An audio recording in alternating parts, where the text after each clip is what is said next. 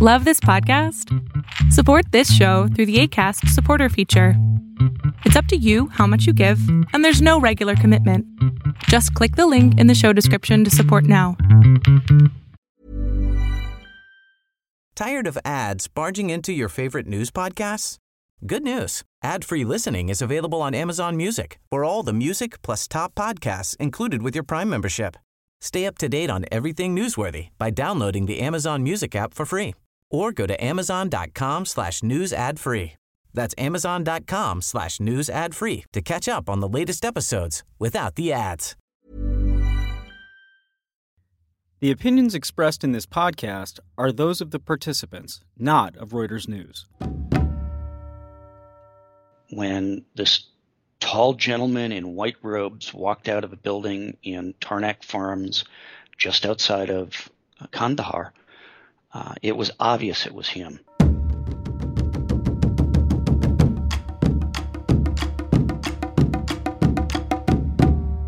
Just months before the September 11th attacks, Scott Swanson was piloting an early version of the Predator drone over Afghanistan. Swanson and his team were looking for Osama bin Laden, and that day it looked like they'd found him. The Predator, though, was unarmed. This week on War College, Swanson takes us through the early history of the Predator program, and he tells us how a Skunkworks project ended up being a central part of the U.S. war machine. You're listening to War College, a weekly discussion of a world in conflict focusing on the stories behind the front lines. Here's your host, Jason Fields. Hello, and welcome to War College. I'm Reuters opinion editor Jason Fields. And I'm Matthew Gault, contributing editor at War is Boring. Today, we're talking with Scott Swanson. Uh, he's a retired Air Force pilot and Swanson was an early Predator pilot and the first uh, to fire Hellfire missiles in a combat strike. Scott, thanks for joining us. Thank you. Glad to be here today. So that's actually kind of uh, an odd distinction, and it, it really speaks to how long you were with the program. Uh, when did that first strike take place? That was the opening night of the air war in Afghanistan. So 2001, I guess, right?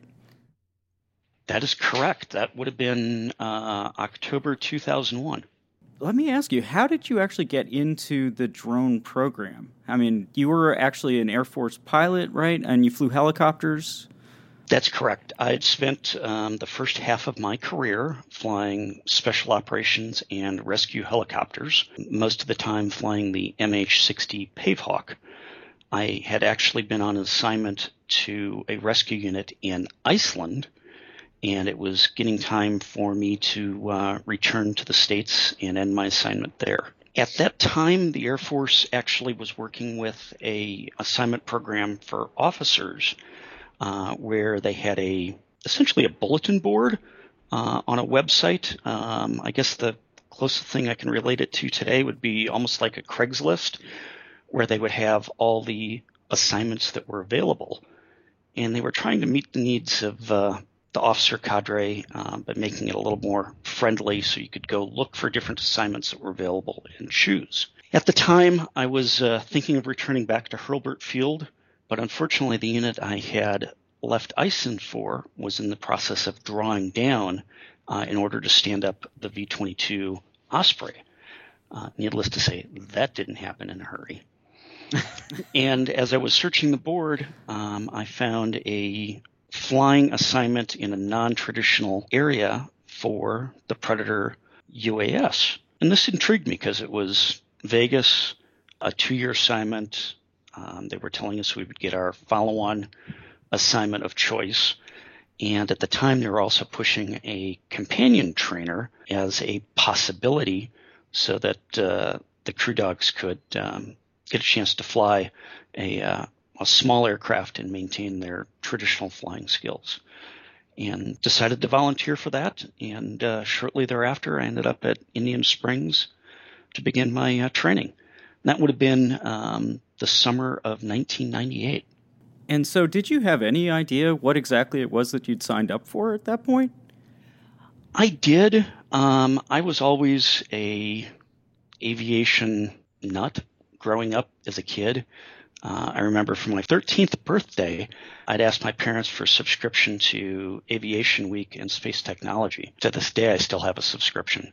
So I was a, uh, an avid reader of the, the latest industry news and had read about and was familiar with the um, induction of the uh, the drone technology into the Air Force, in particular the Predator program.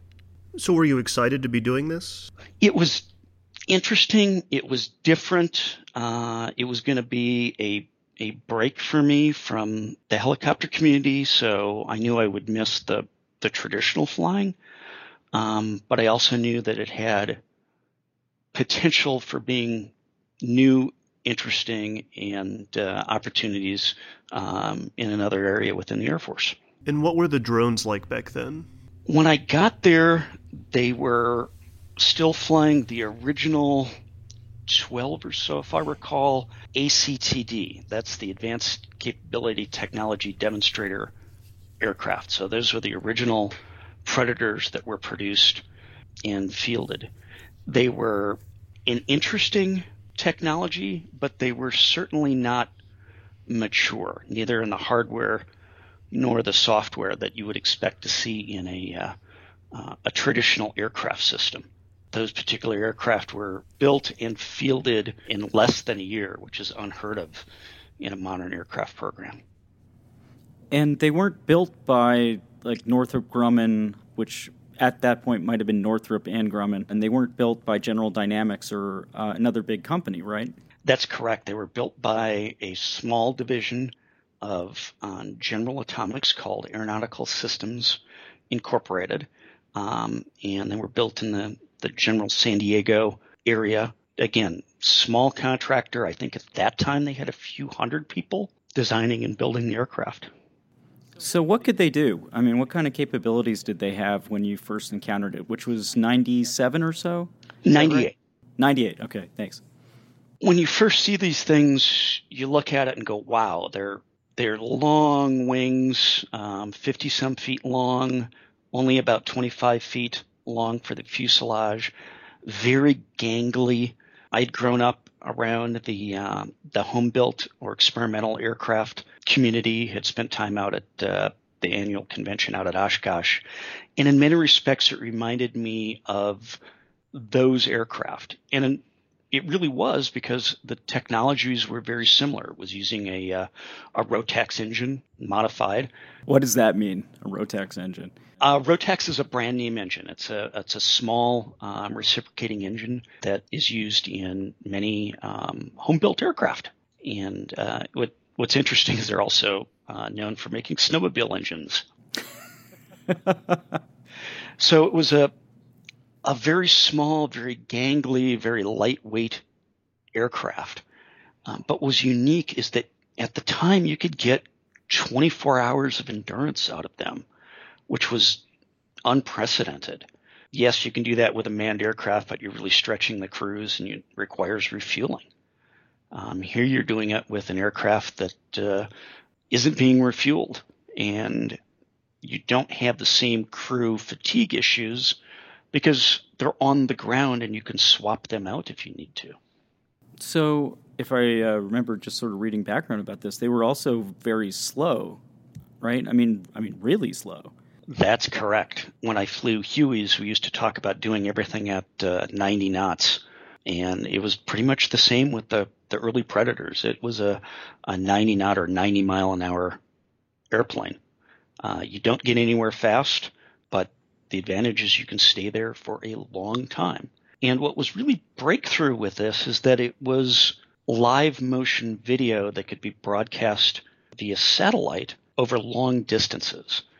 So instead of your traditional reconnaissance system of the day, uh, whether it's a national system, a U2, the RF4s, which I think at that time were just going to the boneyards, most of those were wet film, and you needed to bring it back, run it through the processing, and then have image analysts figure out what was going on in those pictures. With Predator, the sensor ball that was underneath was really an outgrowth of the technology that you'd seen on the news helicopters. So now we could stand off and film in live video um, what was going on on the ground at the time, which provided a different level of insight than those still pictures had to that point. So, what missions were the uh, the uh, Predators first being sent out on? They had initially been fielded in the Balkans. Um, so it was uh, at that time in the field. Uh, the very first uses were out of uh, Albania, uh, monitoring the Serbs in that conflict. I actually was deployed right after my initial qualification training, and the unit had moved to Taszar in Hungary, and we began flying missions uh, in and around Bosnia. And the real change, I think, in the way Predator used was used was that fall uh, in '98 when the Serbs moved into Kosovo, and the Operation Eagle Eye, which was the U.S. Uh, monitoring of the Serbs, happened.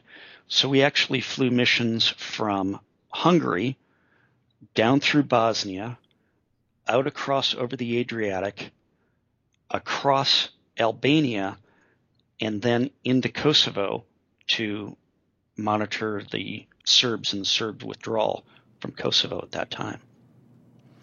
So you were based in Hungary, and which is not tens of thousands of miles away from the targets you were monitoring, right? Does that speak to the range that was available at the time? Well, at that time we were limited of using a single satellite link. Now, those missions just to get where we're going was about eight hours of flying time. So it wasn't a short distance to get there, but it was within the theater and within that satellite footprint. And at that time, the Predator, you had to take off and land where your ground control station was located.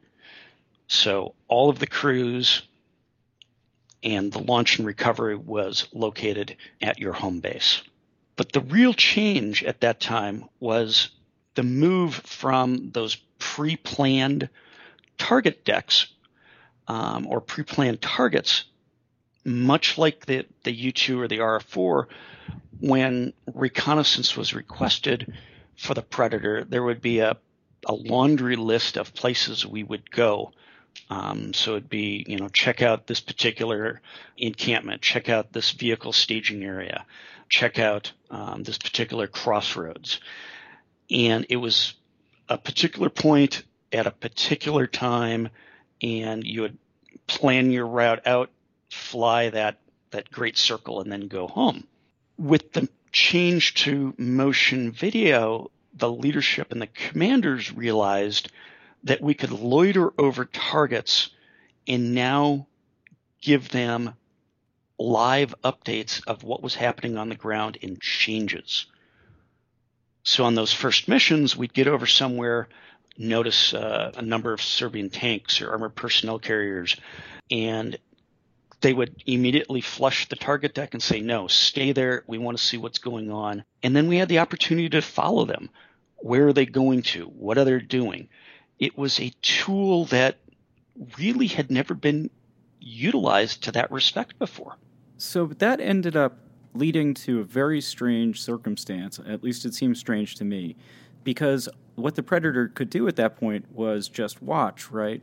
So not very long after Bosnia, after the USS Cole was struck by Al Qaeda, if I uh, tell me if correct me at any point, but after the USS Cole was struck, you were part of the chase for uh, Osama bin Laden, right?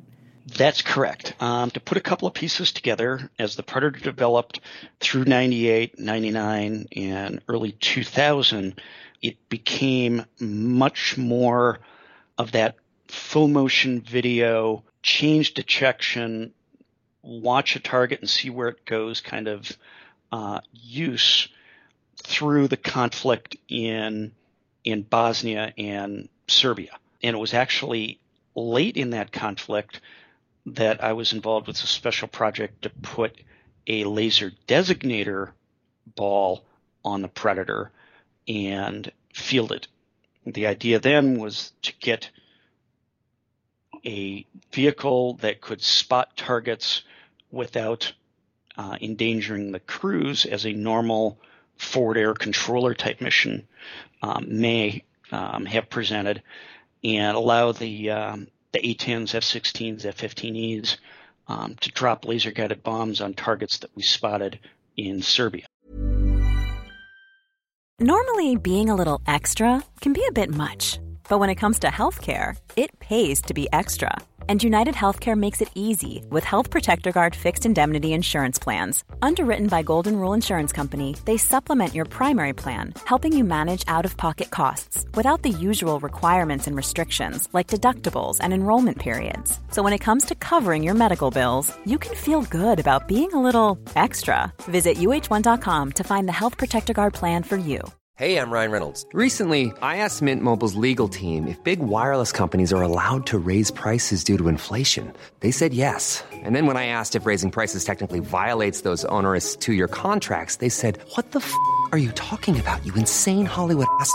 So to recap, we're cutting the price of Mint Unlimited from $30 a month to just $15 a month. Give it a try at mintmobile.com slash switch. $45 up front for three months plus taxes and fees. Promo rate for new customers for limited time. Unlimited more than 40 gigabytes per month. Slows. Full terms at mintmobile.com. Right, as opposed to necessarily having people on the ground with the laser pointers. Exactly. Or having that forward air controller having to get underneath the clouds and exposing themselves to the Serb anti-aircraft fire. Now you've got an unmanned aircraft that they're willing to take the risk of it being shot down while they're hunting those targets. That caught the eye of some folks uh, within the intelligence community, and they looked at that capability. And in the summer of 2000, we're looking at options in order to locate Osama bin Laden within Afghanistan in order to put eyes on so that uh, he could be struck at the time we were thinking with probably cruise missiles, much like the attack had been um, a year or two earlier. Right, which Bill Clinton had launched, uh, if I remember right. Yes, that would have been in the late 90s.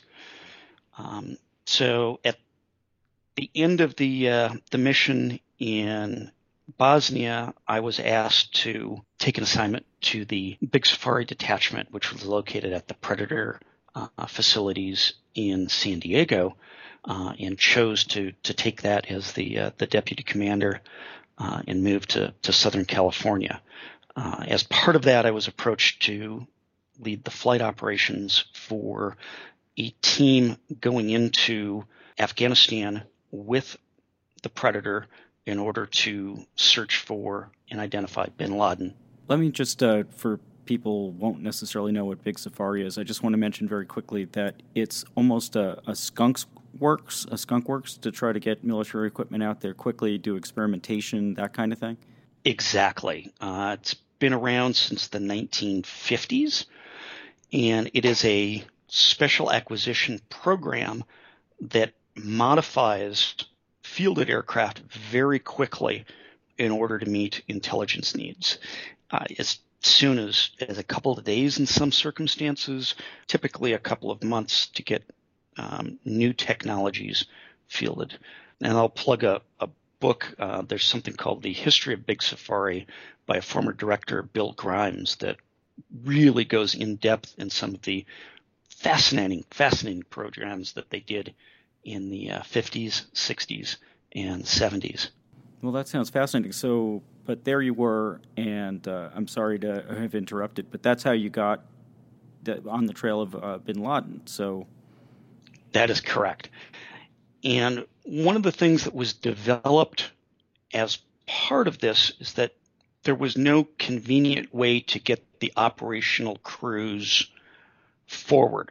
So it was developed uh, what's called remote split operations. So they had a very, very small footprint forward with the maintenance people and a pilot to launch the aircraft. And then once it had launched, you would hand it over via a satellite link to the crews, which were on the far reaches of that satellite footprint. In this particular case, we were located in Europe. So thousands of miles away from where the aircraft was operating. And that's where we had our operations cell set up with all these support and intelligence folks. And we were flying uh, missions through the fall of 2000 in order to locate bin Laden in Afghanistan and did spot him on at least two occasions.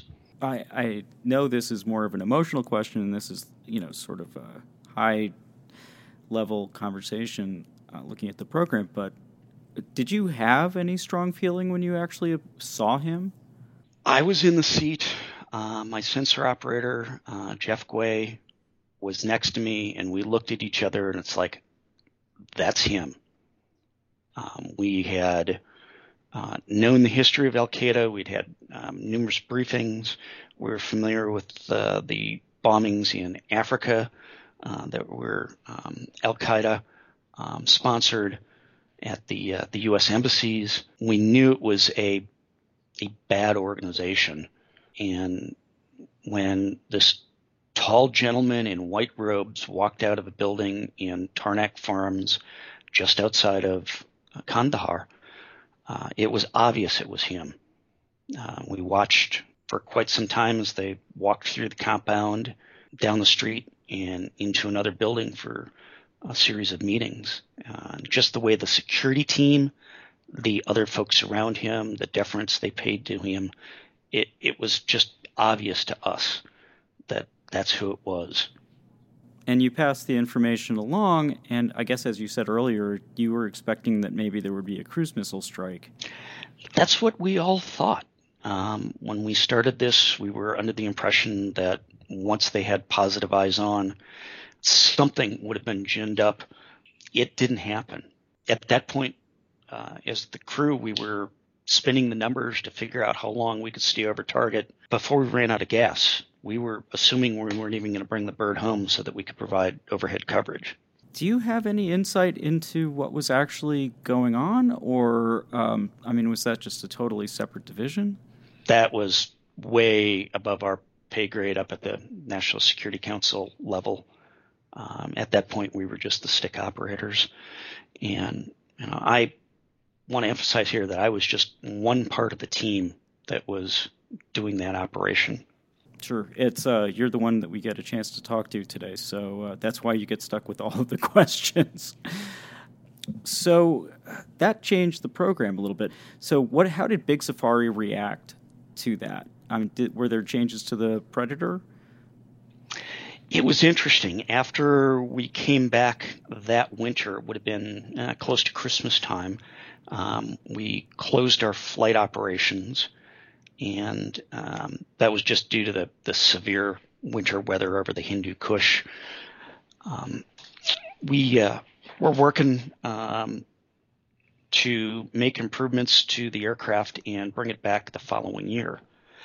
What had been going on in parallel was that Big Blue Air Force, um, mostly at the emphasis of uh, General Jumper, uh, who was commander of Air Combat Command and then on to uh, Chief of Staff of the Air Force to bring back a capability beyond what we had with the Wild Predator. That was the, the version with the laser designator. Idea being that if we spot a target and there are not traditional assets available, we should be able to do something against it. And there was a, uh, a, a top level look at integrating some type of weapon system, whether it was the small diameter bomb, Hellfire, um, something that would fit on the Predator at the time. But those had been put on hold for the most part through that fall because of limitations with um, one of the arms control treaties. And um, the lawyers looking at it and saying, well, Predator being armed would actually be considered a cruise missile. Those got lifted late that fall, and the Big Safari team, along with General Atomics, was in the process of integrating Hellfire, and that was tested in the spring, uh, January February timeframe uh, for the first time. And those very first launches were very low level using uh, the old analog model of the Hellfire. So they did not um, occur more than about 2,000 feet above the ground. Once that was successful, uh, there was an emphasis from the National Security Council to go ahead and very quickly develop the Predator in an armed configuration to go back and hunt for bin Laden uh, that following summer. So I spent um, the next six, eight months, along with the rest of the team, running at a dramatic pace. We were integrating um, the prototype MTS ball, which was an improvement over the original ball that was on the Predator, uh, with increased uh, IR uh, and camera capabilities. It had a built-in laser designator. We were working on integrating the Hellfire itself. Um, at that point, we we're flying about 250 pounds over the original gross weight of the aircraft. So we were learning how the aircraft flew, operated, the kind of range and mission profiles, developing the tactics, the techniques, the procedures. All of this while doing essentially prototype development to get this ready to go, um, take it uh, late that summer or, or early that fall back to Afghanistan. You weren't the first pilot to fire a Hellfire missile from a from an unmanned aircraft, but you were the first to do it in a combat situation. That's correct. Um, our team was actually packing up and getting ready to deploy to Afghanistan for missions when 9/11 happened. As such, the Air Force uh, ordered a C-17 for uh, the crews and the equipment and we were picked up on the evening of the 12th um, in order to begin moving those assets forward. And just a, a, comment here: I was in the jump seat of that aircraft when we took off out of Palmdale and headed east. And I remember the air traffic controller gave us direct to where we were going. Which anybody that's flown in the National Airspace System for those kind of flights, it's it's unheard of it was eerie to be up in the airspace when there was nobody up but AWACS fighters and us. We we proceeded uh, proceeded east. Uh, I was dropped to the east coast where we were operating from. Um, what was different this time was that we added a fiber optic link. So to operate the Predator, we were working at a ground control station and ops center on the East Coast. It was controlled via a fiber optic link to a satellite terminal in Europe. It then went 23,000 miles to geosynchronous orbit and then bounced back down to the aircraft over Afghanistan. So now you're talking two continents away which was uh, unheard of at the time, but has now become routine for flight operations.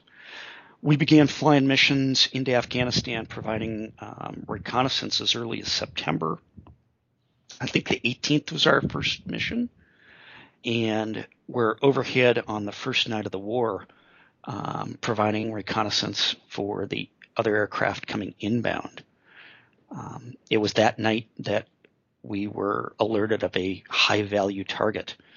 Uh, in this particular case, uh, we found out it was Mullah Omar, who was the um, the leader of the Taliban uh, in and around the, the, Kandahar area, and we were able to locate him and uh, his escort convoy, and followed them um, for a number of hours until they reached a uh, a small compound um, 15, 20 miles or so outside of out of Kandahar, um, and that is the the location where the uh, the first Hellfire strike um, took place during the opening out of the war. If these craft are only traveling at something like 90 miles an hour, how come they don't get shot out of the sky all the time, or or do they? We have had quite a number of losses with the Predator. Um, I had uh, one shot out from underneath uh, in the Balkans uh, from anti-aircraft fire. They are absolutely vulnerable when you look at a Predator class vehicle. However, the majority of places they are flown today are what we'd call either permissive or semi permissive environments. Uh, so that allows you to use them in situations where you may not want to put a manned aircraft, but allows uh, something with long duration of a predator that you might be willing to lose. So when you're sitting in a pilot seat, um, and that's essentially what it is, even if it's located thousands of miles away from the actual aircraft, right? I mean, it's got a similar layout. Or does it have a similar layout? I should just ask. It does. Um, Predator and its big brother Reaper um, are actually hand flown aircraft. You have uh, a throttle, a control stick, rudder pedals, but instead of a windscreen, you've got TV screens in front of you. So it is a very traditional cockpit. Even the more, I don't want to say advanced, but more recent aircraft uh, drones, they're all manned and operated by crews. What is slightly different with those is you're going to be drawing lines on the map and telling the aircraft where to go, uh, and you may not have hands on the stick and throttle like you do with Predator.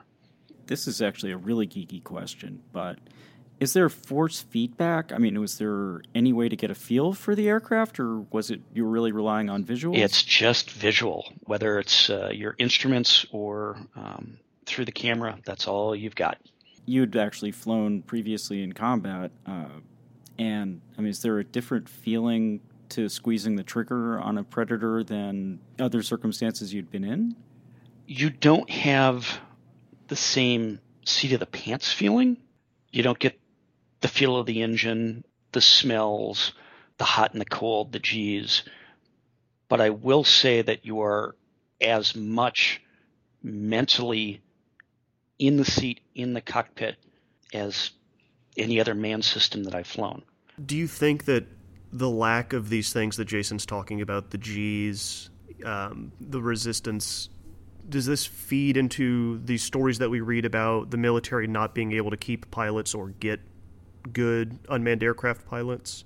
Is that difference part of why we have trouble keeping them? Perhaps. I think when you grow up as a kid and you say, you know, I want to be a pilot, it's in a very traditional role where you're in the seat and you're flying and you're experiencing all of that. The world is changing and there are folks growing up now that go, yes, I have an opportunity to fly an unmanned system. That's something that appeals to me as well as a manned aircraft. I will give that a try. It affords opportunities for people that may have physical restrictions from flying a manned aircraft. So there are opportunities there that for folks that have that, that, that the real desire. Whether or not or how the Air Force comes about that or the other services to uh, to meet those crew needs. Um, yeah, there's there's other pieces to that picture that uh, that they've got to figure out. When's the last time that you flew a drone yourself? It's pushing ten plus years now. Do you miss it? There's days that I miss the mission and the camaraderie and the sense of teamwork that you had in those types of missions? Right, because that's that's something interesting you were talking to you were speaking to earlier is that these machines require a lot of people. There there are way more people like you were talking about the ground crew and the launch crew. There's a lot going on here. There's a lot of people involved in these missions. Absolutely. They are heavily crewed aircraft besides the pilot and the sensor operator, you're going to have mission commanders and intelligence analysts uh, and other folks that are tied in within the, the flight operations chain, as well as all of your communications technicians, maintenance people, launch and recovery crew. So it, it makes for a relatively high footprint. Unmanned only means nobody in the airplane. Right. Still plenty of people involved. So, just one last question, um, which is what have you seen in terms of advancements? Do you still pay attention to what's going on, and, and have there been major changes since you left the program? I try to keep up uh, with the open source media. Um, I think what you're seeing is a transition to more heavily integrated systems.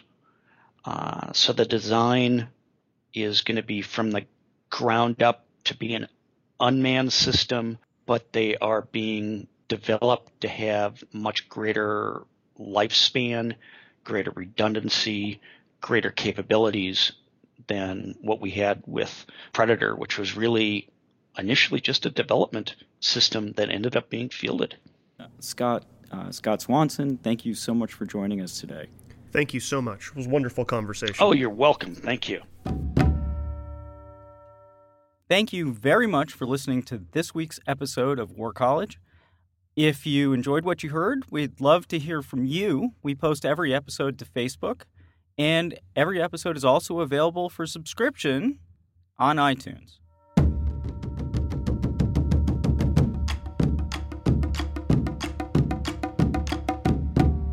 Next time on War College. There's a lot of critics of the F 35, and there are problems, to be sure. But by and large, the program seems to be doing much better since the program was pretty massively restructured in the 2010 timeframe.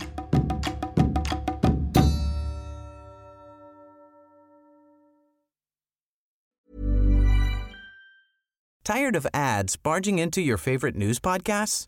Good news. Ad-free listening is available on Amazon Music for all the music plus top podcasts included with your Prime membership. Stay up to date on everything newsworthy by downloading the Amazon Music app for free or go to amazon.com slash news ad free. That's amazon.com slash news ad free to catch up on the latest episodes without the ads.